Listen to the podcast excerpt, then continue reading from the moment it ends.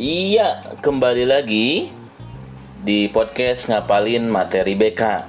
Dan kali ini yang akan kita bahas adalah komponen program layanan bimbingan dan konseling sesuai dengan Permendikbud nomor 111 tahun 2014. Layanan bimbingan dan konseling sebagai layanan profesional yang diselenggarakan pada satuan pendidikan mencakup komponen program, bidang layanan, struktur dan program layanan, kegiatan dan alokasi waktu layanan.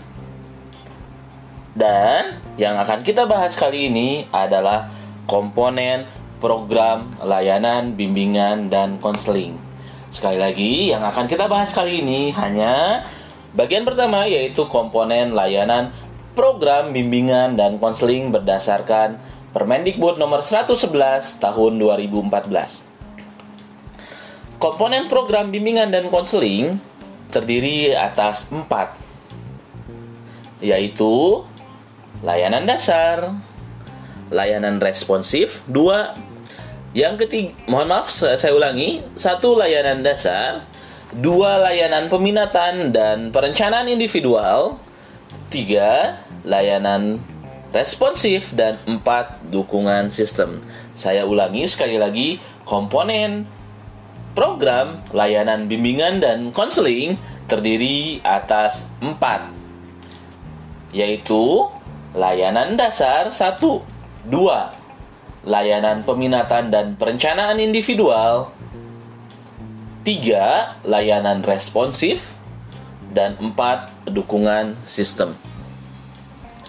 Layanan dasar diartikan sebagai proses pemberian bantuan kepada seluruh konseli melalui kegiatan penyiapan pengalaman terstruktur secara klasikal atau kelompok yang dirancang dan dilaksanakan secara sistematis dalam rangka mengembangkan kemampuan penyesuaian diri yang efektif sesuai dengan tahap dan tugas-tugas perkembangan yang dituangkan pada standar kompetensi kemandirian. Kata kuncinya dalam layanan dasar ini, layanan dasar sebagai proses pemberian bantuan kepada seluruh atau semua konseli melalui kegiatan yang terstruktur dilaksanakan dengan cara bimbingan. Sekali lagi, yang namanya layanan dasar ini diperuntukkan untuk seluruh peserta didik atau konseli melalui kegiatan yang terstruktur secara klasikal atau kelompok. Yang kedua, layanan peminatan dan perencanaan individual.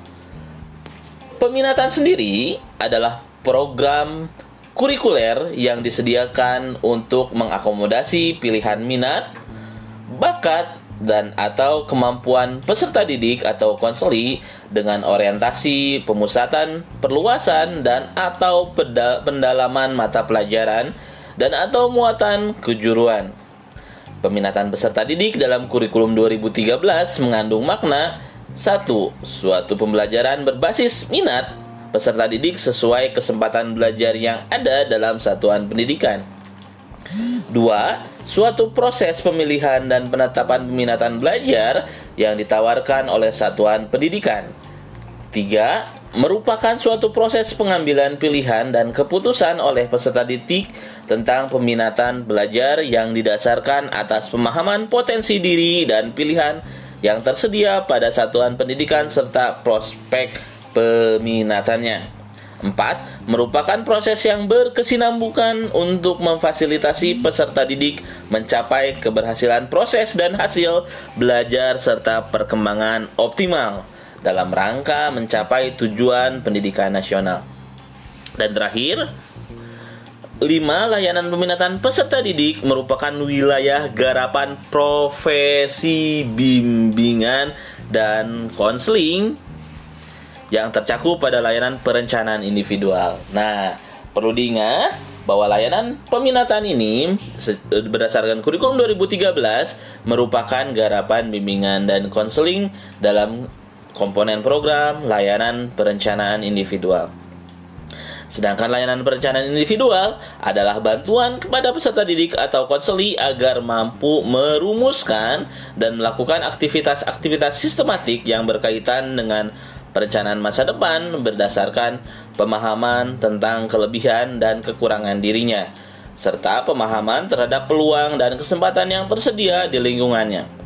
Pemahaman konseli secara mendalam, penafsiran hasil asesmen, dan penyediaan informasi yang akurat sesuai dengan peluang dan potensi yang dimiliki konseli amat diperlukan sehingga peserta didik atau konseli mampu memilih dan mengambil keputusan yang tepat di dalam mengembangkan potensinya secara optimal termasuk keberbakatan dan kebutuhan khusus peserta didik atau konseli.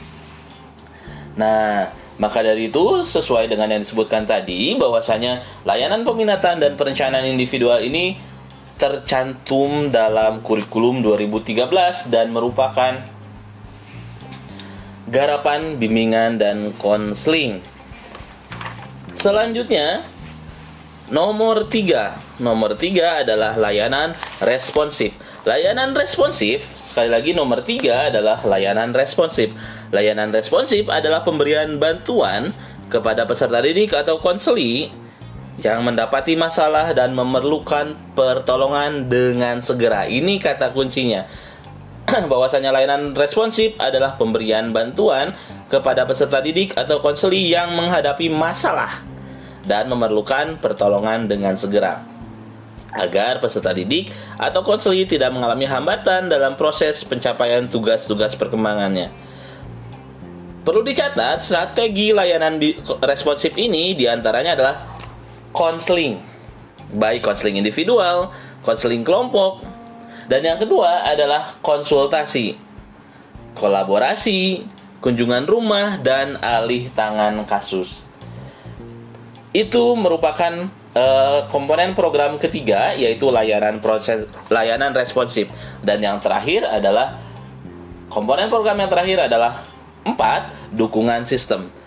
Komponen dukungan sistem ya atau uh, komponen yang keempat ini, dukungan sistem ini merupakan uh, layanan tidak langsung. Ketiga komponen program layanan dasar, layanan peminatan dan perencanaan individual dan responsif sebagaimana telah disebutkan sebelumnya merupakan pemberian layanan bimbingan dan konseling kepada peserta didik atau konseli secara langsung. Berbeda dengan dukungan sistem Sedangkan dukungan sistem merupakan komponen pelayanan dan kegiatan manajemen, tata kerja, infrastruktur, misalnya teknologi informasi dan komunikasi, dan pengembangan kemampuan profesional konselor atau guru BK secara berkelanjutan, yang secara tidak langsung memberikan bantuan kepada peserta didik atau konseli atau memfasilitasi kelancaran perkembangan peserta didik dan mendukung efektivitas dan efisiensi pelaksanaan layanan bimbingan dan konseling. Ya, demikian tadi pembahasan tentang komponen program layanan bimbingan dan konseling. Saya ulangi sekali lagi, saya simpulkan sekali lagi bahwasanya komponen program bimbingan dan konseling terdiri atas empat. Satu, layanan dasar. Dua, layanan peminatan dan perencanaan individual. Tiga, layanan responsif. Dan ketiganya merupakan layanan langsung dan yang terakhir adalah layanan dukungan sistem yang merupakan layanan tidak langsung. Baik, bertemu kembali dengan saya nanti pada segmen selanjutnya kita akan membahas tentang bidang bimbingan. Terima kasih.